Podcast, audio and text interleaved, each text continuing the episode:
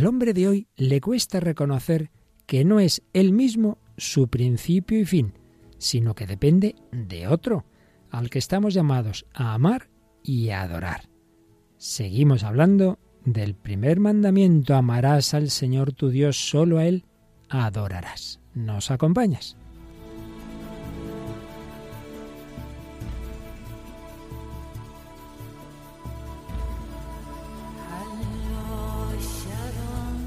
El hombre de hoy y Dios, con el padre Luis Fernando de Prada.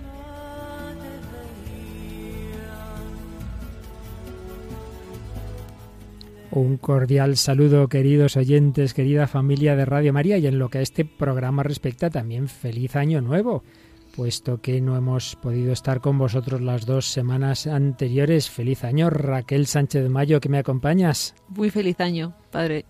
Bueno, ha sido buena, te han traído regalos los reyes. Yo no les he engañado un poquito, porque me han traído muchas cosas y no sé si he sido tan buena. Yo diría que quizás no, pero bueno, aquí te portas bien, aquí te portas bien.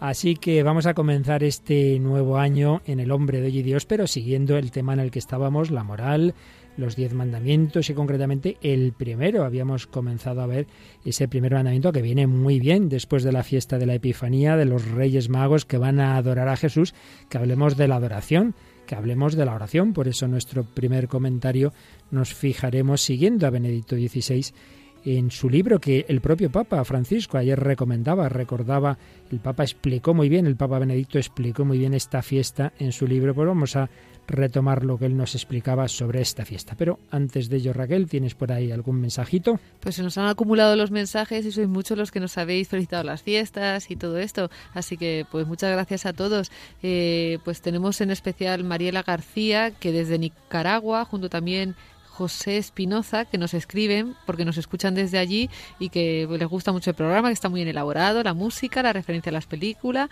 y que eh, muchas gracias por el esfuerzo y un abrazo nos manda, así que le devolvemos el abrazo muy grande a los dos y a toda la gente que nos escucha en Nicaragua. También Tamara Batista, que nos escribe y nos dice que, que, nada, que está muy contenta de escucharnos y feliz año y feliz Epifanía al Señor o Día de los Reyes. Luego también, eh, por último, Mildred nos, nos daba las gracias por el testimonio del joven japonés que se hizo católico y que quiere ser sacerdote. Dice, es alentador escucharlo porque para nosotros es tan fácil acercarnos a Jesús, sin embargo lo hacemos, lo dejamos a un lado. Gracias por su programa, también lo escucha desde Nicaragua. Qué bien. Pues sí, nos alegramos mucho que las ondas de la radio transmitan a todo el mundo, transmitan a través de Internet este mensaje de esperanza, como esa conversión y vocación de este joven querido japonés Noriatsu Watanabe, hoy día Ignacio, su nombre cristiano, que ya pronto, si Dios quiere, será sacerdote. Pues vamos nosotros a seguir la estrella, a seguir buscando a Dios, como lo buscaron los magos de Oriente.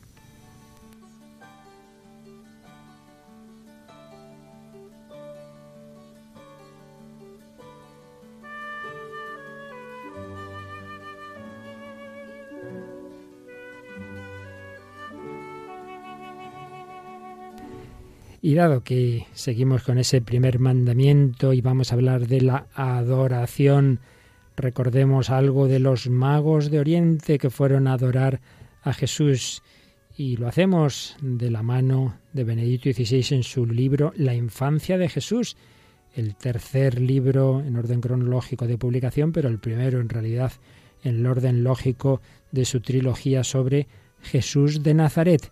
Recordemos algo de lo que nos decía, escribía Benedicto XVI sobre esos misteriosos magos de Oriente. ¿Qué significa el término magos? El Papa hablaba de que hay cuatro acepciones principales. Por un lado, los pertenecientes a la casta sacerdotal persa, que en la cultura helenista eran considerados como representantes de una religión auténtica, pero se sostenía al mismo tiempo que sus ideas religiosas estaban fuertemente influenciadas por el pensamiento filosófico, hasta el punto de que se presenta con frecuencia a los filósofos griegos como adeptos suyos. Bueno, decía Benedicto XVI, quizá haya en esta opinión un cierto núcleo de verdad no bien definido. Después de todo, también Aristóteles había hablado del trabajo filosófico de los magos. Otras acepciones pues nos hablan de personas dotadas de saberes y poderes sobrenaturales y también de los brujos. Incluso hay acepciones negativas de embaucadores y seductores, como hay un mago que aparece en los Hechos de los Apóstoles, un tal Bar Jesús, hijo del diablo, enemigo de toda justicia. Y reflexiona Benedicto XVI que estos diversos significados del término mago nos hacen ver la ambivalencia de la dimensión religiosa en cuanto tal. No porque algo sea religioso necesariamente es bueno. La religiosidad puede ser un camino hacia el verdadero conocimiento, un camino hacia Jesucristo, pero cuando ante la presencia de Cristo no se abre a Él y se pone contra el único Dios y Salvador, se vuelve esa dimensión religiosa demoníaca y destructiva. Por tanto, en sí mismo, este sentido religioso o esta, esta dimensión, esta palabra de los magos podría ser buena, podría ser mala. Lo que pasa es que en el caso de estos personajes de que nos habla el Evangelio, ciertamente nos indicaba algo positivo. Y es que en efecto los hombres de los que habla el evangelista San Mateo, escribe Benedicto XVI, eran sabios, representaban en realidad el dinamismo inherente a las religiones de ir más allá de sí mismas, un dinamismo que es búsqueda de la verdad, la búsqueda del verdadero Dios y por tanto filosofía en el sentido originario de la palabra. La sabiduría sanea, y así también el mensaje de la verdadera ciencia. La racionalidad de este mensaje trataba de comprender la totalidad, llevando así a la razón hasta sus más altas posibilidades, hasta sus más elevadas posibilidades. En definitiva, estos magos representan el camino de las religiones hacia Cristo, así como la autosuperación de la ciencia con vistas a Él. Están en cierto modo siguiendo a Abraham, que se pone en marcha ante la llamada de Dios, y de una manera diferente también están siguiendo a Sócrates y a su preguntarse sobre la verdad más grande, más allá de la religión oficial.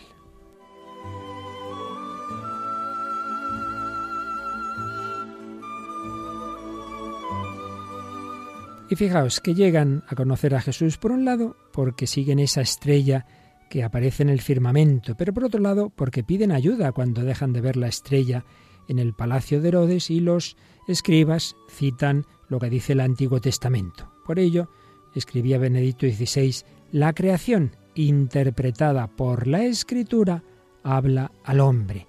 Para llegar a Dios tenemos esos dos libros en primer lugar, el libro de la creación, Dios nos habla a través de esta creación que él ha hecho, pero sobre todo el libro de la Escritura, y esos dos libros, interpretados por un corazón humilde, por un corazón que busca la verdad, esos libros llevan a Cristo. Quien busca, encuentra. Y esto es lo que les pasó a estos hombres que llegaron al final y entraron en la casa, vieron al niño con María su madre y cayendo de rodillas, lo adoraron. Es la alegría del hombre al que la luz de Dios le ha llegado al corazón y que ve que su esperanza se cumple, la alegría de quien ha encontrado y ha sido encontrado. Adoraron, como dice Benedicto XVI, adoptan la prosquínesis, una palabra griega, es decir, se postran ante Jesús. Es el homenaje que se rinde a un Dios rey, al que le ofrecen oro como a rey, incienso como a Dios, mirra como hombre. Pues ojalá también nosotros sigamos las estrellas que Dios pone en nuestra vida y lleguemos a adorar a Jesucristo.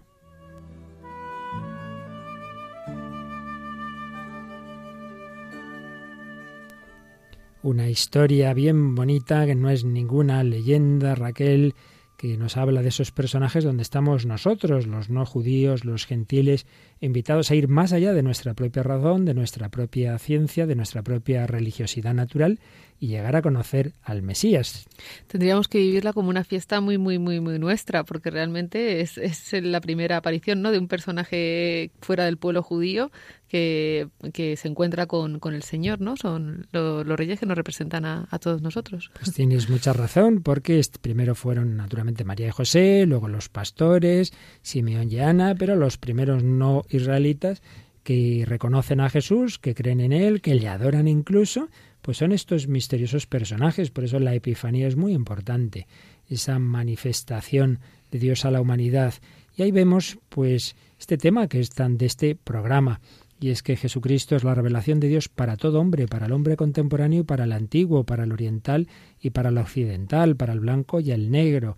Eh, frente al relativismo ambiental, el cristianismo no es que sea la religión de un determinado grupo, de una determinada cultura, la religión tradicional, pues en ciertos países son musulmanes y aquí somos cristianos, ¿verdad? Como si fuera algo meramente cultural. Pues no, Cristo ha venido para todos, judíos y gentiles. Es la plenitud de todo sentido religioso. El hombre busca a Dios, pero Dios busca a cada hombre en Jesucristo. ¿Y el hombre dónde encuentra su plenitud? En el amor. Y ante todo en el amor a Dios y en el amor al prójimo. Estábamos viendo esa moral que se va a ir desarrollando en la tercera parte del catecismo. Habíamos visto los principios de moral fundamental y habíamos ya comenzado con el decálogo. Estábamos en este primer mandamiento que puede chocar cómo se puede mandar esto de amar. Bueno, enseguida iremos a ello. Vamos a recordar en primer lugar el esquema que sigue el catecismo al tratar los temas de este primer mandamiento. En primer lugar, adorarás al Señor tu Dios y le darás culto. Y dentro de este primer apartado están esas tres grandes virtudes teologales, la fe, la esperanza, de ellas dos ya hablamos en el programa anterior, y la caridad. Segundo apartado, a Él solo darás culto. Aquí se habla de la adoración, de la oración, del sacrificio, de las promesas y votos y del, deber social de la religión. Tercer apartado, no habrá para ti otros dioses delante de mí.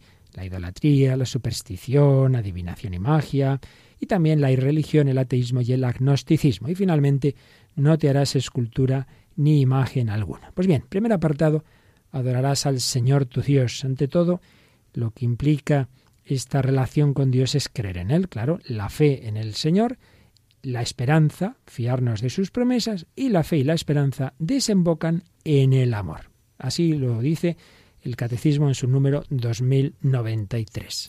La fe en el amor de Dios encierra la llamada y la obligación de responder a la caridad divina mediante un amor sincero.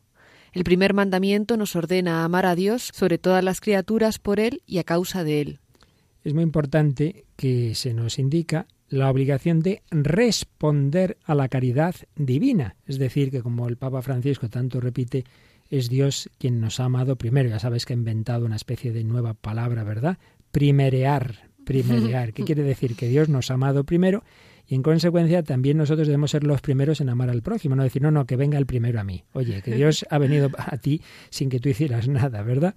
Dios nos ha amado primero. Si Dios nos ha amado primero, pues en realidad este mandamiento del que aquí se habla es corresponder a un amor previo, es ser agradecido en el fondo, puesto que primero he sido amado. Por eso decíamos en días anteriores que en realidad podíamos decir que el primer mandamiento es dejarse amar por Dios, creer en ese amor que Dios nos tiene, porque lo demás sale solo. Si el niño pequeño se sabe, se siente muy querido, pues brota espontáneamente en él corresponder amando. Pero si no experimenta ese amor y luego le dicen en catequesis, oye, que hay que amar a los padres, dirá, pues vaya, ¿y por qué? Pues eso pasa con el hombre que no tiene una experiencia del amor de Dios, ¿verdad? Que le dicen, oye, hay que amar a Dios, y dice, ¿y quién es ese señor tirano que me manda a mí amarle, ¿no te parece? Sobre todo con la imagen, lo que estás diciendo tú, ¿no? que se forma la gente en la cabeza muchas veces de Dios y muchas veces tan injusta, ¿no? Del pobre, del pobre Dios que tanto nos ama, ¿no? Sí, sin duda. Y mira, yo creo que aunque estamos todavía en los inicios del programa, pero tiene mucho que ver con esto, la película que hoy, que hoy traíamos, porque justamente aparece un personaje que viene a dar esas ideas, ¿verdad?, de un Dios lejano, de un Dios despótico. Sí, hemos traído una película que se llama Infiltrados, es una película estadounidense del año 2006 y bueno, dirigida por Martin Scorsese, tenemos a Leonardo DiCaprio, Matt Damon, Jack Nicholson, Mark Wahlberg, Madre como actores y un montón, además súper super buenos, muy completita. Normalmente cuando hay buenos directores, normalmente buscan actores así, más o menos de, de renombre. Y bueno, básicamente es un departamento de policía que se va a enfrentar a una, a una banda de crimen organizado súper grande en Boston. Entonces, tienen la estrategia de, de meter a infiltrar a un policía dentro, dentro de la banda. Al mismo tiempo, en el departamento de policía hay un, hay un, vamos, un policía que va creciendo, va ascendiendo, y bueno, y resulta que va a ser un infiltrado de parte de la, de, la, banda. Así que van a estar infiltrados, infiltrados en este, en esta, en esta película, ¿no? Que van a ir creciendo cada uno en su escalafón y bueno, no vamos a desvelar. No desvelemos más, pero sí vamos a escuchar prácticamente una de las primeras escenas en que uno de los malos malísimos, que yo no sé por qué a este pobre siempre le toca hacer de malo, que es Jack Nicholson. Sí, es que el pobrecillo con la cara que naces es. ya tiene cara de malo. Pues le está dando malos consejos a un niño, ¿verdad? Que va a ser luego, pues no recuerdo si el infiltrado en la poli o el infiltrado en, en, la banda, pero en cualquier caso le vamos a escuchar esos consejos, esas barbaridades que le dice, que reflejan, por desgracia, muy bien las ideas de muchos respecto a la religión, respecto a la Iglesia, en definitiva, respecto de Dios. La Iglesia quiere tenerte controlado, de rodillas en pie, de rodillas en pie. Si te va ese rollo, yo no puedo ayudarte. Un hombre forja su destino. Nadie te da nada Tienes que cogerlo. Non serviam. Si decides lo que quieres ser, puedes serlo. Eso es algo que no te enseña la iglesia. Cuando tenía tu edad nos decían, podéis ser polis o delincuentes. Hoy lo que yo digo es esto. Cuando tienes delante una pistola cargada, ¿cuál es la diferencia?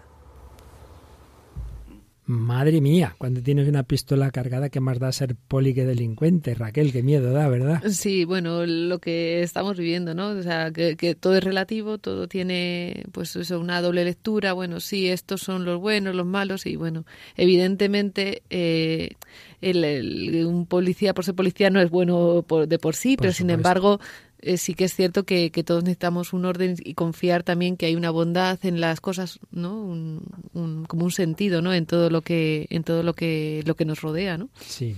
Y claro, viene a decir es eso, que como si los mandamientos de la Iglesia, en definitiva de Dios, son arbitrarios, te dicen lo que tienes que hacer, te tienen que tener sometido. No, no, tú eres el que dices lo que es bueno y lo que es malo. En el fondo, detrás de estas palabras está un planteamiento nietzscheano. No existe el mal y bien objetivo, por tanto, es el hombre el que decide lo que es bueno y lo que es malo, el que decide lo que puede hacer sin que nadie le tenga que decir nada. Y además es que es así, es que son, habla además de palabras, ¿no? De concretas, no sé si habla, no, no sumisión exactamente, pero bueno, de, ese orden palabras que rechinan tanto en el mundo de hoy, ¿no? El, el poder someterse, el poder, eh, no sé, el arrodillarse, el tal, es como algo totalmente negativo y que tiene una connotación horrible de, vamos, eh, casi de, esclavitud, en el peor sentido de, de la palabra, ¿no? Sin embargo, claro, evidentemente todo esto he leído de desde una clave fuera del amor, ¿no? Quien conoce el amor de Dios, todo esto es que no, o sea, someterte a alguien que te ama, es que eso no es, no, sé cómo decirlo, no tiene, es que no, no, hay maldad, no hay, al contrario, ¿no? Hay una libertad y un, no sé, una expresión del amor más. Es, la madre que, que, está esclava, entre comillas, de, de su hijo, pues que naturalmente ha querido tener al que quiere muchísimo y está encantada de esa esclavitud entre comillas, ¿verdad? Y así en toda verdadera relación de amor. Pero si en ese ambiente y sin ese estilo de amor, en efecto, todo suena a despotismo. Y fíjate, recuerdo hace ya muchos años en un Via Crucis, en, una, en un monte, y recuerdo haber leído esta noticia, que aparecieron todas las cruces rotas y una pintada que decía, ni una cruz en pie, ni un hombre de rodillas fuerte, ¿eh? Muy fuerte, muy fuerte. Ni una cruz en pie, ni un hombre de rodillas. Es el non servian, has oído que decía la expresión el actor en esta película de Satanás. No serviré, non servian. Pues no debe haber un hombre de rodillas, que es eso de arrodillarse ante Dios. En primer lugar, porque somos criaturas, pero oiga usted, pero reconozca lo que somos, que usted no es Dios. Hay una expresión en una obra de Nietzsche, así habló Zaratrusta, me parece recordar, en que Zaratrusta dice no puede haber Dios, porque si lo hubiera yo no sería Dios. Dice, madre mía, pero ¿cómo podemos ser tan soberbios, no? Que el hombre pretende ser Dios y no lo es. Entonces, como no lo es, no puede haber Dios, porque claro, entonces tengo yo que depender de otro. Pero reconozcamos la verdad, tú no eres tu propio origen, tú no te has dado tu propia vida, tú tienes un ombligo que recuerda que vienes de otra persona. Pues llevamos un ombligo existencial en nuestro ser, que es la conciencia, el sentido religioso, que nos lleva a adorar a uno del que venimos y al que vamos. Por tanto, eso primeramente a un nivel natural. Pero es que además nosotros sabemos por la revelación judeo-cristiana que ese Dios que tendría derecho a exigir que le adoráramos y nos sometiéramos al simplemente por ser nuestro creador, de hecho nos ama. De hecho nos ha amado de una manera absolutamente asombrosa e incondicional y gratuita y por tanto qué menos que corresponder a ese amor. Lo que pasa es que cuando decimos mandamiento podemos entender mal como una especie de norma fría Y en realidad lo que significan los mandamientos en la moral es la expresión de un dinamismo interno que llevamos dentro nosotros. Y hace varios programas poníamos el ejemplo del libro de instrucciones de un aparato, el, el fabricante de un ordenador, de cualquier otro instrumento electrónico, nos da un libro de instrucciones porque él ha hecho ese aparato, sabe cómo funciona mejor, cómo sacar lo mejor de sí mismo. Pues algo así, Dios que ha hecho al hombre sabe qué dinamismos psicofísicos llevamos en nuestro interior, que si los si nos dejamos llevar de ellos, vamos a sacar lo mejor de nosotros mismos, en definitiva vamos a ser más felices, más fecundos, nuestra vida se va a realizar, va a ser mejor para la familia, para la sociedad, y si no lo hacemos en cambio nos vamos a hacer daño. Todo ello en ese ambiente de amor se entiende. Por eso podemos hacernos esa pregunta. Eh, ¿Cómo es posible que se mande el amor? Y también hay otra pregunta. ¿Es posible amar a Dios aunque no se le vea? Estas preguntas se las hacía Benedicto XVI en su primera encíclica, en Deus Caritas Es. Esa encíclica precisamente sobre el amor de Dios se planteaba estas cuestiones y respondía en el número 17 de su encíclica, por un lado, es verdad, nadie ha visto a Dios tal como es en sí mismo, y sin embargo, Dios no es del todo invisible para nosotros, no ha quedado fuera de nuestro alcance.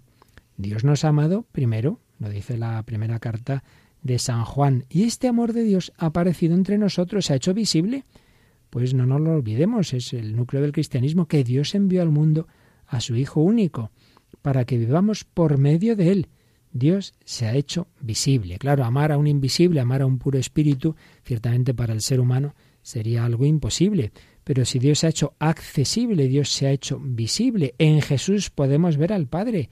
Quien me ha visto a mí, ha visto al Padre, dirá Jesús en la última cena a Felipe. Y seguía añadiendo el Papa Benedicto XVI en Dios Caritas es 17.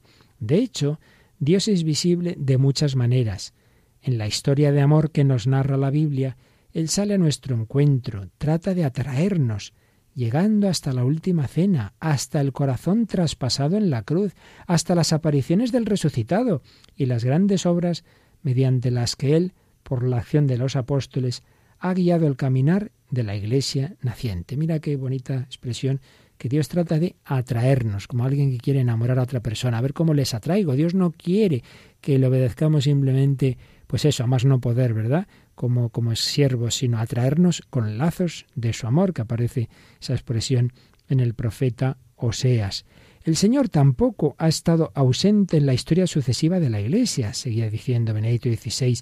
Siempre viene a nuestro encuentro a través de los hombres en los que Él se refleja, mediante su palabra, en los sacramentos, especialmente en la Eucaristía. En la liturgia de la Iglesia, en su oración, en la comunidad viva de los creyentes experimentamos el amor de Dios, percibimos su presencia y de este modo aprendemos también a reconocerla en nuestra vida cotidiana. Por tanto, Él nos ha amado primero, se nos ha hecho accesible, sigue amándonos primero y por eso podemos nosotros corresponder también con amor. Y así responde a esa segunda cuestión. Dios no nos impone un sentimiento, que no podamos suscitar en nosotros mismos. Él nos ama y nos hace experimentar su amor, y de ese antes de Dios puede nacer también en nosotros el amor como respuesta. Un amor que no es solo un sentimiento, seguía diciendo el Papa, los sentimientos van y vienen. Esto mismo pasa en la, en la vida humana, en el amor humano. Pueden ser una maravillosa chispa inicial, pero no son la totalidad del amor no son la totalidad del amor, ese sentimiento inicial que se da en el enamoramiento de un hombre y una mujer, es esa primera chispa mediante la cual el eros eh, se despierta, pero tiene que ir madurando y convirtiéndose en verdadero amor oblativo, incluyendo muchos más elementos que el sentimiento. El encuentro con las manifestaciones visibles del amor de Dios, decía Benedicto XVI, puede suscitar en nosotros el sentimiento de alegría, que nace de la experiencia de ser amados. Pero dicho encuentro implica también nuestra voluntad y nuestro entendimiento. El reconocimiento del Dios viviente es una vía hacia el amor, y el sí de nuestra voluntad a la suya abarca entendimiento, voluntad y sentimiento en el acto único del amor. Por tanto, tanto en el amor humano como en el amor divino, no podemos reducir el amor a un sentimiento. También está el sentimiento, pero implica la inteligencia El amor debe ser inteligente, implica la voluntad, el compromiso, y es un proceso que siempre está en camino. El amor humano y divino nunca se da por concluido y completado, se transforma en el curso de la vida, madura y así permanece fiel a sí mismo. La historia de amor entre Dios y el hombre consiste precisamente en que esta comunión de voluntad crece en la comunión del pensamiento y del sentimiento, de modo que nuestro querer y la voluntad de Dios coinciden cada vez más. La voluntad de Dios ya no es para mí algo extraño, que los mandamientos me imponen desde fuera. Ves aquí la conclusión que sacaba el Papa Benito XVI y responde a esa gran objeción y a lo que aparecía en esa película. Ya no es algo que se me impone desde fuera, no es algo extraño a mí, sino que es mi propia voluntad. Habiendo experimentado que Dios está más dentro de mí que lo más íntimo mío, es mi propia voluntad la que quiere amar y crece entonces en el abandono en Dios, y Dios es nuestra alegría. Así pues, el mandamiento lo que hace es expresar un dinamismo natural, natural en lo sobrenatural, claro, que cuando uno ha experimentado el amor de Dios, pues le brota solo el corresponder. Lo que pasa, Raquel, es que claro, quien no tiene ningún tipo de experiencia de esto, mira desde fuera el cristianismo, ¿verdad? Y sin una experiencia del amor de Dios no se entiende nada. Por ello, yo creo que si alguien no ha tenido esa experiencia, lo que tiene que hacer es pedir a Dios que yo experimente tu amor, ¿no te parece? Y además es que Dios siempre responde, o sea, es una llamada, o sea, la oración hecha así desde la súplica y desde la, humildad del corazón necesitado, un corazón contrito y humillado, el Señor nunca lo desprecia. Así que sí que si alguien nos está escuchando y está en este momento de su vida, de que no ha experimentado el amor de Dios, que se lo pida sin, con sinceridad porque um, es una oración que no falla nunca, que llega seguro. Pues por ahí tenemos que empezar. Para que podamos amar a Dios hay que pedir la experiencia de sentirnos amados por Dios, no en ese sentido sensiblero, de mero sentimiento, pero sí en ese sentido de experiencia del amor de Dios. Y esa es la experiencia que tuvo un hombre que hace años, ya en nuestra generación es menos, conocido, pero hace tiempo sí que fue un caso muy notable de alguien que irlandés, que como entonces era Irlanda católica, ahora me parece que bastante menos, pues había sido educado en la fe católica, pero luego esa fe la fue abandonando y le obnubilaron los grandes temas sociales. Eh, bueno, he dicho católica, pero en realidad era, era metodista, me parece, su familia. Y digo que le obnubilaron los grandes temas sociales y fue un marxista comunista convencido hasta que también pues tuvo un proceso y descubrió el amor de Dios. Bueno, estamos hablando de Douglas Hyde, ¿verdad?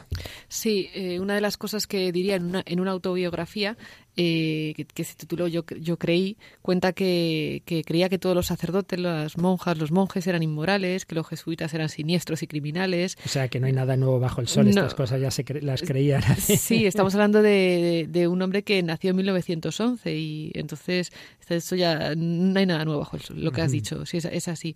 Y nada, pues eso, que, que pues que la religión pues es algo atrasado, inculto, políticamente moribundo, los católicos están hundidos en la superstición y gobernados sin esperanza de liberación por los curas.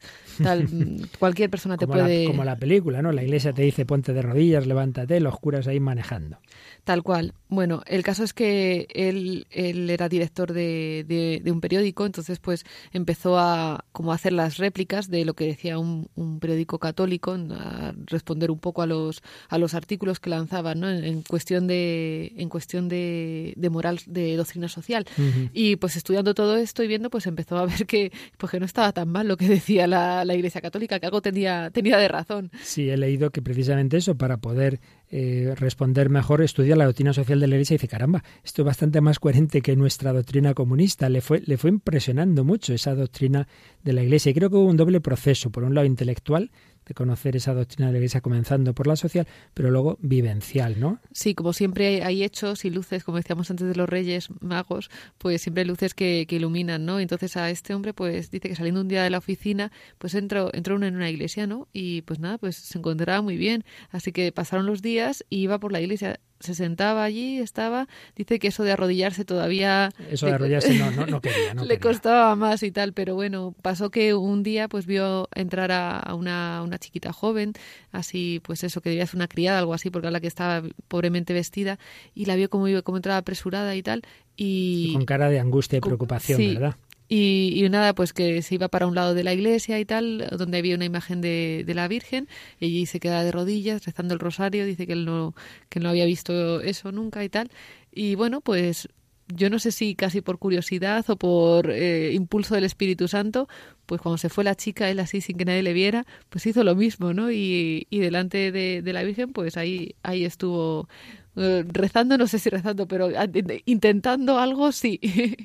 y, bueno, pues a partir de ahí pues su vida cambió, ¿no? Él, se convierte al, al, catolicismo y pues poco, a poco va teniendo contacto, ¿no? cuenta que va un jesuita también a, a pedirle que, que, quiere bautizar a sus, a sus dos hijas y, y, bueno, pues como este hombre, sin preguntarle nada, pues les empieza pues a, instruir, ¿no? En la fe, a ayudarles a preparar este momento, ¿no? De, bautismo de sus, de sus, de sus dos hijas y, y así, ¿no? Poco a poco, pues, pues empieza a dar testimonio, ¿no? De cómo pasa de, de este mundo totalmente de, ateísmo y tal, pues más radical, comunismo, y pues a encontrarse con Dios, ¿no? A encontrarse el, pues el, en el amor de Dios, ¿no? Y nada, además es que atiende a charlas y empieza a decir él que, que va a charlas tanto de como si fuera para tres monjitas o como un, yo qué sé, pues un auditorio lleno de gente, ¿no? Y, y bueno, y ya, y ya un poco al, al final, ¿no?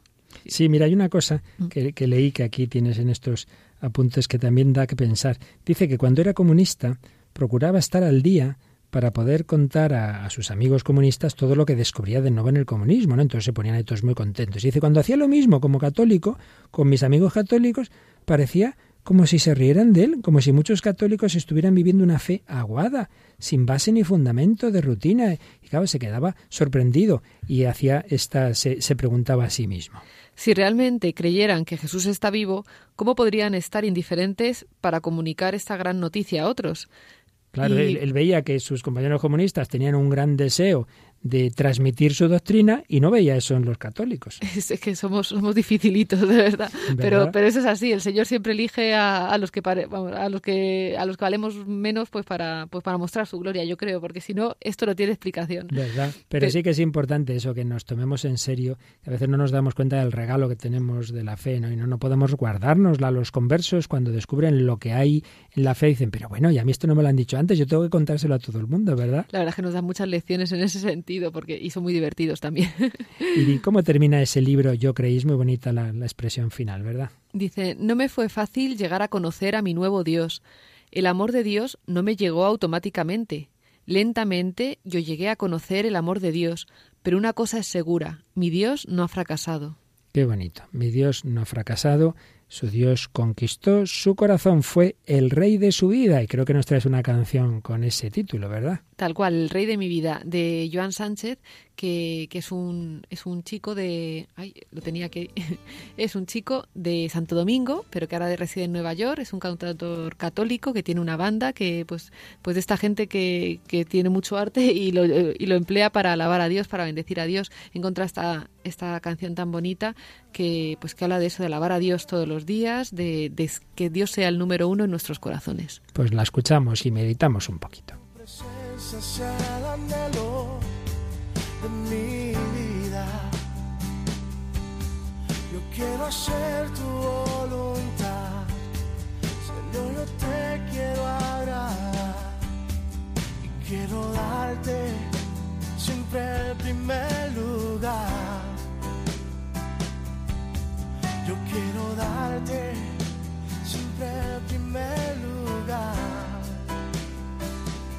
Si tú eres el rey el rey de mi vida, número uno en mi corazón. A ti yo te rindo todo lo que soy, si tú eres el rey, el rey de mi vida, el número uno en mi corazón. A ti yo te rindo todo lo que soy. Quiero sin parar todos los días. Que tu presencia sea el anhelo de mi vida. Yo quiero hacer tu voluntad. Señor, yo te quiero agradar y quiero darte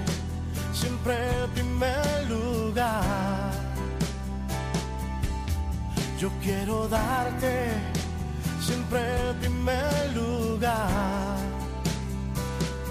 Si tú eres el rey, el rey de mi vida,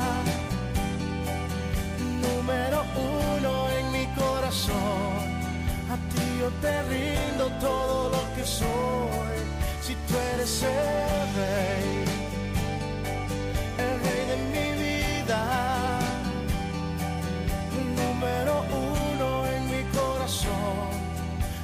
yo te rindo todo lo que soy.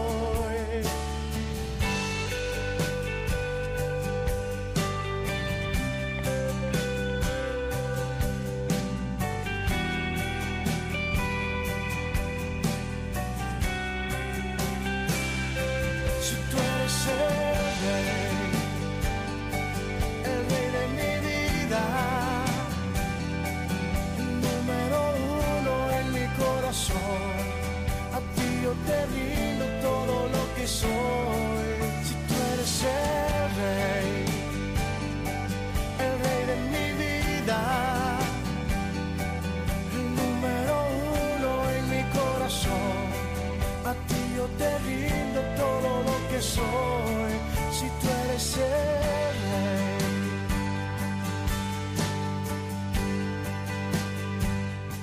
Tú eres el rey de mi corazón, el número uno. Amarás al Señor tu Dios sobre todas las cosas, sobre todas las criaturas, pero no porque sí, sino porque Él nos ha amado primero. Y además es un amor de Dios tal, nos ama de tal forma que desea ser correspondido por nosotros.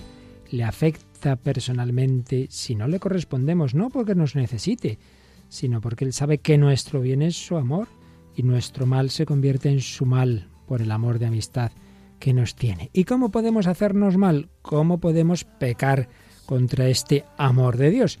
Nos lo dice el número 2094.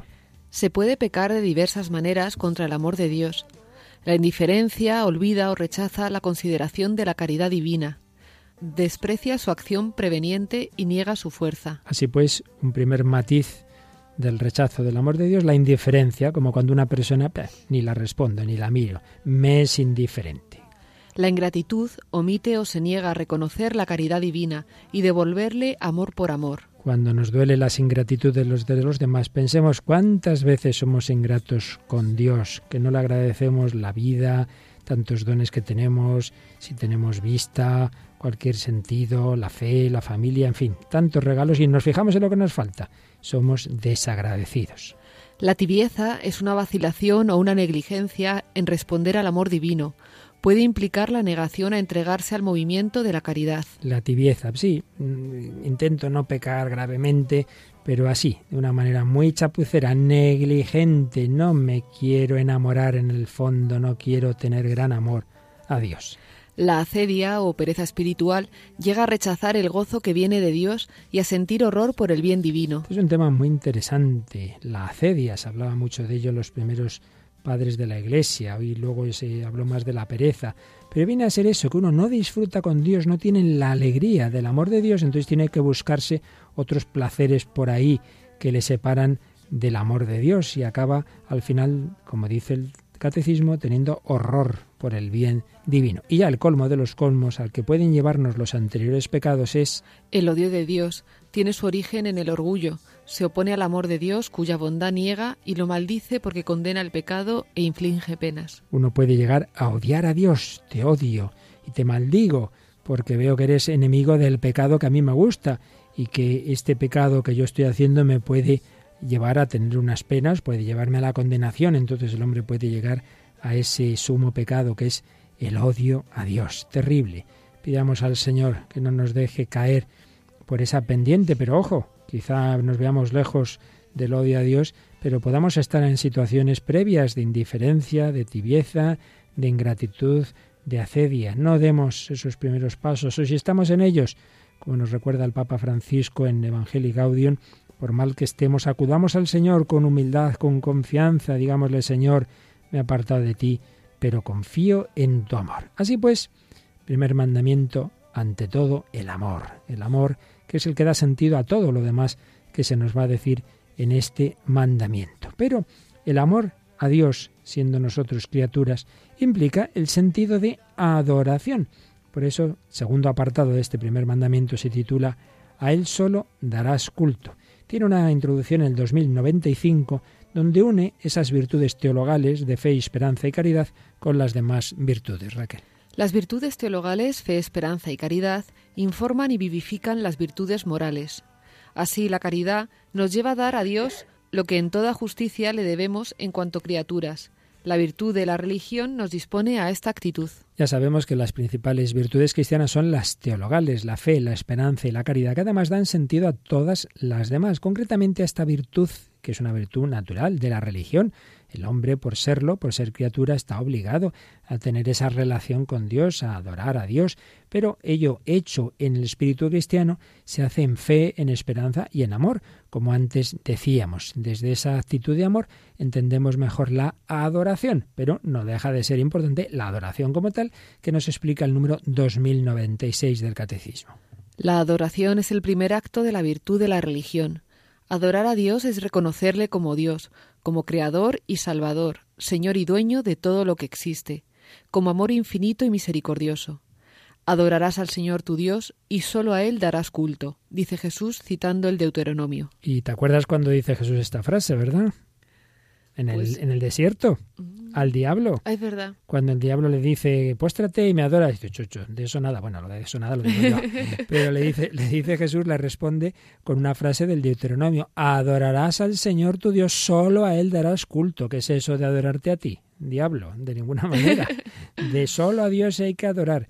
Por tanto, también Jesús nos recuerda la adoración, no solo el amor, pero hay que entender bien esa adoración, reconocerle como Dios, como creador y salvador, señor y dueño de todo lo que existe, pero también como amor infinito y misericordioso. Lo explica un poquito más el número siguiente, el 2097. Adorar a Dios es reconocer en el respeto y la sumisión absoluta la nada de la criatura, que sólo existe por Dios. Adorar a Dios es alabarlo, exaltarle y humillarse a sí mismo, como hace María en el Magnificat, confesando con gratitud que Él ha hecho grandes cosas y que su nombre es santo. La adoración del Dios único libera al hombre del repliegue sobre sí mismo, de la esclavitud del pecado y de la idolatría del mundo. La adoración, por tanto, en el fondo es, como diría Santa Teresa, la humildad, que es la verdad, y la verdad es que no somos nada, la nada de la criatura. Dios es el que es, la criatura es la que no es, lo que somos es en tanto en cuanto recibimos el ser de Dios. Es como una bombilla que no es nada si no tiene la energía eléctrica que le viene de una central eléctrica. Si se corta ese fluido, la, la bombilla no sirve para nada. Nosotros no somos nada si no recibimos el ser. En un instante que Dios retirara su ser, volvíamos a la nada, moríamos, nos aniquilábamos. Pues por ahí, de ahí tenemos que partir, adorar a Dios, reconocer la nada de la criatura. Pero repito, nosotros sabemos que no es la mera adoración de un creador que, ale, porque se divertía creado seres, sino de alguien que reconocemos como amoroso, como nuestro Padre que nos ama. Y estos sentidos de la adoración los explicaba de nuevo el Papa Benedicto XVI en la Jornada Mundial de la Juventud de Colonia. No nos olvidemos que tuvo por lema la de hemos venido a adorarle, que eran precisamente las palabras ¿no? de los magos eh, cuando llegan a Belén. ¿Por qué? Pues porque según la tradición, difícil de probar históricamente, ciertamente, pero bueno, según la tradición, en la Catedral de Colonia están las reliquias de esos misteriosos personajes, ¿verdad? Los magos de Oriente. En la Edad Media, pues parece ser como que aparecen en Tierra Santa y se llevan allí a Colonia. Pero bueno, lo que nos importa es que un poco en base a eso, pues se tomó ese lema de hemos venido a adorarle en aquella jornada mundial de la juventud de Colonia. Y en la Santa Misa, que un servidor pudo concelebrar ahí bastante cerca del Papa Benedicto XVI, en aquella explanada de Marienfeld, el 21 de agosto de 2005, Papa Benedicto XVI explicaba cómo en un sentido cristiano se compenetran estos dos sentidos de adoración, un sentido, digamos, como más natural, que, vamos a ver, con las palabras del propio Papa, como siempre hacía él eh, en muchas ocasiones, con esa gran cultura que tiene, se fijaba en las palabras, eh, la etimología de las palabras, y se fijaba en dos palabras que, eh, que se traducen por adoración. Una, la palabra griega proskinesis o proskinesis, y explicaba. Significa el gesto de sumisión, el reconocimiento de Dios como nuestra verdadera medida, cuya norma aceptamos seguir. Significa que la libertad no quiere decir gozar de la vida, considerarse absolutamente autónomo, sino orientarse según la medida de la verdad y del bien para llegar a ser, de esta manera, nosotros mismos, verdaderos y buenos. Este gesto es necesario, aun cuando nuestra ansia de libertad se resiste, en un primer momento, a esta perspectiva. Así pues es, pues de nuevo lo decimos, reconocer la verdad. Y la verdad es que mi medida es Dios, que yo no soy mi propia medida, que debo orientarme según la verdadera medida de la verdad y del bien, que es otro. Y solo si me oriento en base a Dios yo podré llegar a ser también verdadero y bueno. Pero esta palabra griega proskinesis hay que completarla con la palabra latina de adoración, que es haz Horacio, haz Horacio, que viene de contacto boca a boca, beso, abrazo. Por eso explicaba sobre esta palabra Benedicto XVI. La palabra latina adoratio es ad oratio, contacto boca a boca, beso, abrazo, y por tanto, en resumen, amor. La sumisión se hace unión, porque aquel al cual nos sometemos es amor. Así la sumisión adquiere sentido, porque no nos impone cosas extrañas, sino que nos libera desde lo más íntimo de nuestro ser. Muy bonita la idea, muy profunda. La adoración implica en un sentido cristiano intimidad, beso, abrazo, amor. La sumisión se hace unión. Y es que el alma cristiana está llamada a unirse con Dios íntimamente, no como un esclavo simplemente obedeciendo a su Señor, sino como la esposa con el esposo. No olvidemos que es una de las imágenes más presentes en toda la escritura, llamados a la intimidad. Por eso también se nos va a hablar dentro de este mandamiento de la oración. Muy importante esa oración, elevar el espíritu hacia Dios. Se nos va a decir en el 2098 que la oración es una condición indispensable para poder obedecer los mandamientos de Dios. Se nos va a hablar también del sacrificio. Es justo ofrecer a Dios sacrificios en señal de adoración y de gratitud, de súplica y de comunión, sin olvidar que el sacrificio exterior, para ser auténtico, debe ser expresión del sacrificio espiritual. Recordamos lo que dice el Salmo 50-51, mi sacrificio es un espíritu contrito y humillado. Y en definitiva, que el único sacrificio perfecto es el que ofreció Cristo en la cruz, en ofrenda total al amor del Padre y por nuestra salvación. Y termina el número 2100 del Catecismo diciendo, uniéndonos a su sacrificio, podemos hacer de nuestra vida un sacrificio para Dios. ¿Qué otras formas tenemos de relacionarnos con Dios dentro de este mandamiento? Por ejemplo, Raquel, puedes hacer una promesa o un voto. ¿Qué te parece? Que muy bien. Está bien, ¿verdad? Pues vamos a ver qué dice el Catecismo sobre las promesas y votos. Número 2101. En varias circunstancias, el cristiano es llamado a hacer promesas a Dios. El bautismo y la confirmación, el matrimonio y la ordenación las exigen siempre. Por devoción personal, el cristiano puede también prometer a Dios un acto, una oración, una limosna, una peregrinación, etc. La fidelidad a las promesas hechas a Dios es una manifestación de respeto a la majestad divina y de amor hacia el Dios fiel. Por tanto, se nos ha hablado de dos tipos de promesas. Unas que están implícitas en, en grandes sacramentos. Tú sabes que renovamos las promesas del bautismo, por ejemplo, ¿verdad? En la vigilia pascual, cuando uno hace la primera comunión la renueva, en la confirmación y por supuesto hay promesas específicas en el matrimonio, se promete, promete ser fiel las alegrías en la, en la ordenación sacerdotal, prometes el celibato, rezar la liturgia de las horas, hay promesas, pues hombre, si entre los seres humanos está mal incumplir las promesas, es de sentido común que incumplir voluntariamente, no porque uno no pueda, sino porque no le da la gana, las promesas a Dios, evidentemente no será algo bueno, será pecado. Es, obvio. Es obvio, ¿verdad? Y hay promesas que se pueden reforzar con un voto. Y hay unos votos muy particulares, que son los votos públicos que se hacen en la Iglesia, en la vida religiosa, etcétera. Así pues, bueno, no entramos en todos los detalles, nos llevaría muy lejos, pero recordamos que de todo esto se habla dentro de este primer mandamiento en el Catecismo, en estos números 2098, 2099, 2101, 2102, 103. Luego hay un apartado que no vamos a entrar aquí con detalle porque sería más para verlo a un nivel de doctrina social y política muy importante, que se titula El deber social de la religión y el derecho a la libertad religiosa. Simplemente vamos a decir que en, dos palabras que si el ser humano es un ser social y por otro lado es un ser religioso, la consecuencia de ambas mm, verdades es que lo suyo, lo lógico, es que la sociedad como tal, la sociedad como tal también sea religiosa, que la sociedad como tal eleve un culto público a Dios. Por eso cuando las sociedades, en su inmensa mayoría, han, han, compartido la fe, han sido cristianas, como fue Europa, como fue la cristiandad, pues lógicamente eran confesionales, tenían un culto público a Dios y todavía tenemos muchos restos de estos, pues cuando se inician los cursos eh, de diversos órdenes, ¿verdad? Pues con una misa, etcétera. Esto quiere decir que el que no sea católico es el... No, no, eso hay que complementar este sentido religioso público con el respeto a la libertad religiosa. Usted no le vamos a discriminar porque no sea católico, pero entienda que aquí tenemos este, eh, esta fe, que la compartimos la inmensa mayoría, es decir, que se puede compatibilizar ambas cosas. Lo que pasa es que en el mundo de hoy, tan pluralista, y en fin, ya digo, aquí entraríamos en temas que no podemos matizar en medio minuto, ¿verdad? Esto se hace complicado.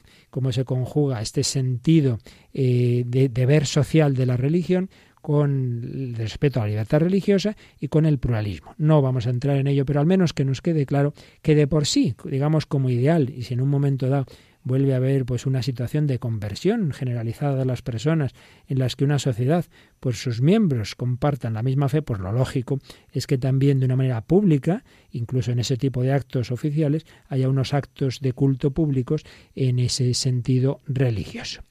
Pero bueno, ya digo, no vamos a entrar ahora en estos detalles, en todas cosas, porque estoy viendo que se nos ha ido el tiempo, como tantas veces nos ocurre. Pues vamos a pedirle al Señor que le amemos de todo corazón, que crezcamos en todas estas virtudes, en este sentido de adoración y sobre todo que todo ello esté movido por el amor.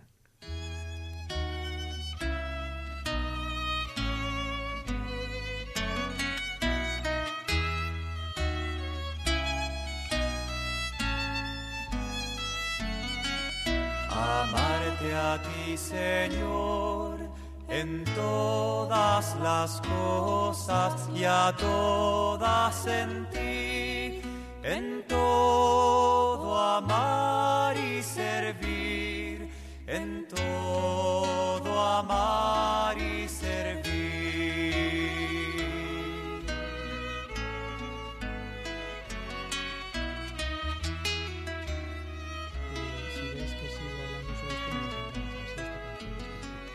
Tu amor me ha dado vida, tu amor me ha dado ser. De ti me viene todo y a ti debe volver. Gustoso pues te ofrezco mi haber, mi poseer. Tu amor y gracia dame, de más no es menester. Amarte a ti, Señor, en todas las cosas y a todas en ti, en todo amar y servir, en todo, amar y servir, una expresión del final de los ejercicios espirituales de San Ignacio, precisamente el Papa Francisco, como todos sabemos, jesuita y muy amante de los ejercicios espirituales cuando iba tomando posesión de las basílicas de Roma y fue a San Pablo Extramuros el 14 de abril de 2013, nos hablaba en ese contexto del amor y de la oración, pero nos hablaba de la adoración. Y decía esto, vivir una relación intensa con Jesús, una intimidad de diálogo y de vida, de tal manera que lo reconozcamos como el Señor, adorarlo, Quisiera que nos hiciéramos todos una pregunta, tú y yo. El Papa siempre se dirige a cada persona, a ti querido oyente, tú y yo. ¿Adoramos al Señor? ¿Acudimos a Dios solo para pedir? ¿Para agradecer? ¿O nos dirigimos a Él también para adorarlo? Pero, ¿qué quiere decir adorar a Dios? Significa aprender a estar con Él, a pararse a dialogar con Él, sintiendo que su presencia es la más verdadera, la más buena, la más importante de todas. Cada uno de nosotros, en la propia vida, de manera consciente y tal vez a veces sin darse cuenta, tiene un orden muy preciso de las cosas consideradas más o menos importantes. Adorar al Señor quiere decir darle a Él el lugar que le corresponde. Adorar al Señor quiere decir afirmar, creer, pero no simplemente de palabra, que únicamente Él guía verdaderamente nuestra vida. Adorar al Señor quiere decir que estamos convencidos ante Él de que es el único Dios, el Dios de nuestra vida, el Dios de nuestra historia.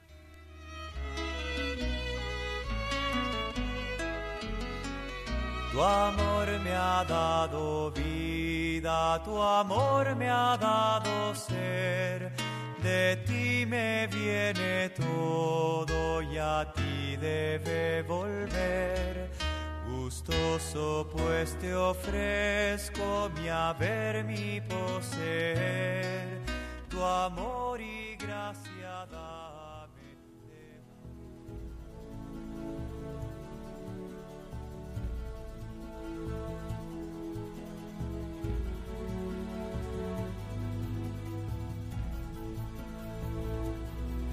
En todo amar y servir, adorar al Señor, darle gracias, hablarle. ¿Qué dimensiones tan bellas incluye este mandamiento que en realidad es expresión de correspondencia, un amor primero, amar a aquel que nos ha amado hasta hacerse uno de nosotros, hacerse hombre, hacerse niño, morir en la cruz por cada uno. Seguiremos hablando de este sentido de la adoración y de todo lo que implica el primer mandamiento. Y si queréis empalmar con lo que hemos dicho en programas anteriores, pues ya sabéis que podéis solicitarlos, que están resumidos en varios CDs, DVDs, que están en los podcasts y por supuesto retomamos, nunca lo hemos dejado, pero os invitamos a un mayor contacto con nosotros a través de nuestros medios de comunicación, Raquel. El correo el hombre de hoy y Dios arroba radiomaria.es y luego como siempre a través de Facebook poniendo el hombre de hoy y Dios y dando a me gusta a nuestra página. Pues muchas gracias una vez más a Raquel Sánchez Mayo, a Juan Manuel González en el control y a cada uno de vosotros, queridos oyentes, llamados todos a buscar a Dios, a seguir la estrella. Hemos venido a adorarlo, que toda nuestra vida sea búsqueda de aquel, el único, que puede llenar nuestro corazón. Que los bendiga y hasta el próximo programa, si Dios quiere.